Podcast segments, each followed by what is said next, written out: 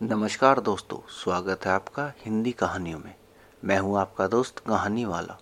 आपके लिए लेकर आया हूँ आज एक बड़ी ही मज़ेदार कहानी, जिसका नाम है ईरान की यात्रा। यह कहानी अकबर बीरबल की प्रचलित कहानियों में से एक है। तो आइए शुरू करते हैं।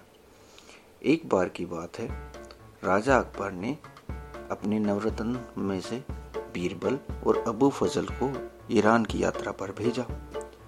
बीरबल जब ईरान पहुँचे तो वहाँ पर उन्होंने वहाँ के बादशाह की तुलना पूर्णमासी के चंद्रमा के यश से की और अकबर के राज्य की तुलना नई चंद्रमा से की, अर्थात उगते हुए चंद्रमा से जो छोटा दिखाई देता है। अबू फजल को उसकी ये तुलना पसंद नहीं है। उसने सोचा कि बीरबल ने महान अकबर के राज्य के यश का अपमान किया है। जब वे ईरान की यात्रा से लौटे तो अबू फजल ने अकबर को बताया कि बीरबल ने वहाँ किस प्रकार बादशाह अकबर का अपमान किया है। यह सुनकर अकबर आग बबूला हो गया।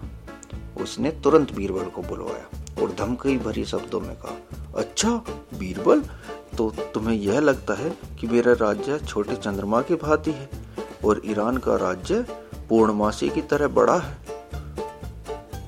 ऐसा बीरबल किस तरह सोच सकता है कि मैं ईरान के बादशाह से तुच्छ हूँ? मेरा राज्य ईरान के राज्य से पाँच गुना बड़ा है और दुनिया में सबसे समृद्धशाली है। पुरानी कथाओं में कारून का खजाना भी मेरे खजाने के तुलना में पोना सिद्ध होता है। बीरबल, क्या तुम मुझे समझा सकते हो कि तुमने ऐसी भयंकर भूल क्यों की? मुझे बड़ा धक्का लगा कि मेरे राज्य का सबसे समझदार व्यक्ति इतनी बड़ी भूल कर सकता है। इतना सब सुनने के बावजूद बीरबल धीरे धीरे खामोशी से मुस्कुरा रहा था।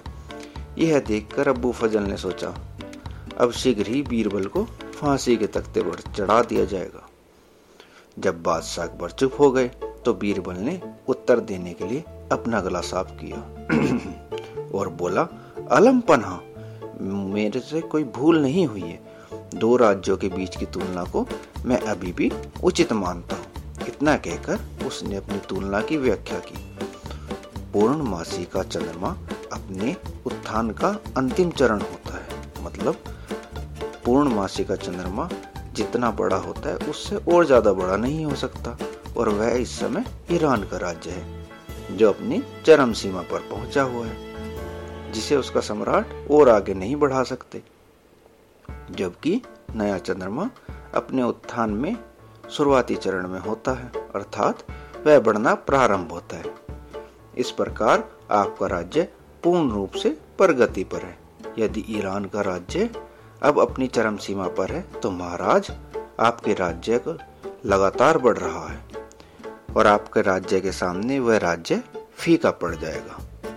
अब आप ही बताइए कि इसमें मैंने कहा आपको अपमान किया? जबकि बीरबल व्याख्या कर रहा था तो अकबर सोच रहा था कि बीरबल ने किस चतुराई से व्याख्या की है। और उसने बीरबल को गले से लगा लिया और अपने किए पर पछतावा किया। तो बच्चों, इस तरीके से हमें यह शिक्षा मिलती है कि बिना किसी बात को पूरी रूप से समझे हुए हमें किसी भी निष्कर्ष पर नहीं जाना चाहिए। हमें सोच समझकर, विचार कर कर ही किसी बात का निष्कर्ष निकालना चाहिए। मुझे उम्मीद है बच्चों कि आपको ये कहानी पसंद आई होगी। ऐसी ही और कहानी सुनने के लिए हमसे जुड़े रहिए। तब तक के लिए बाय बाय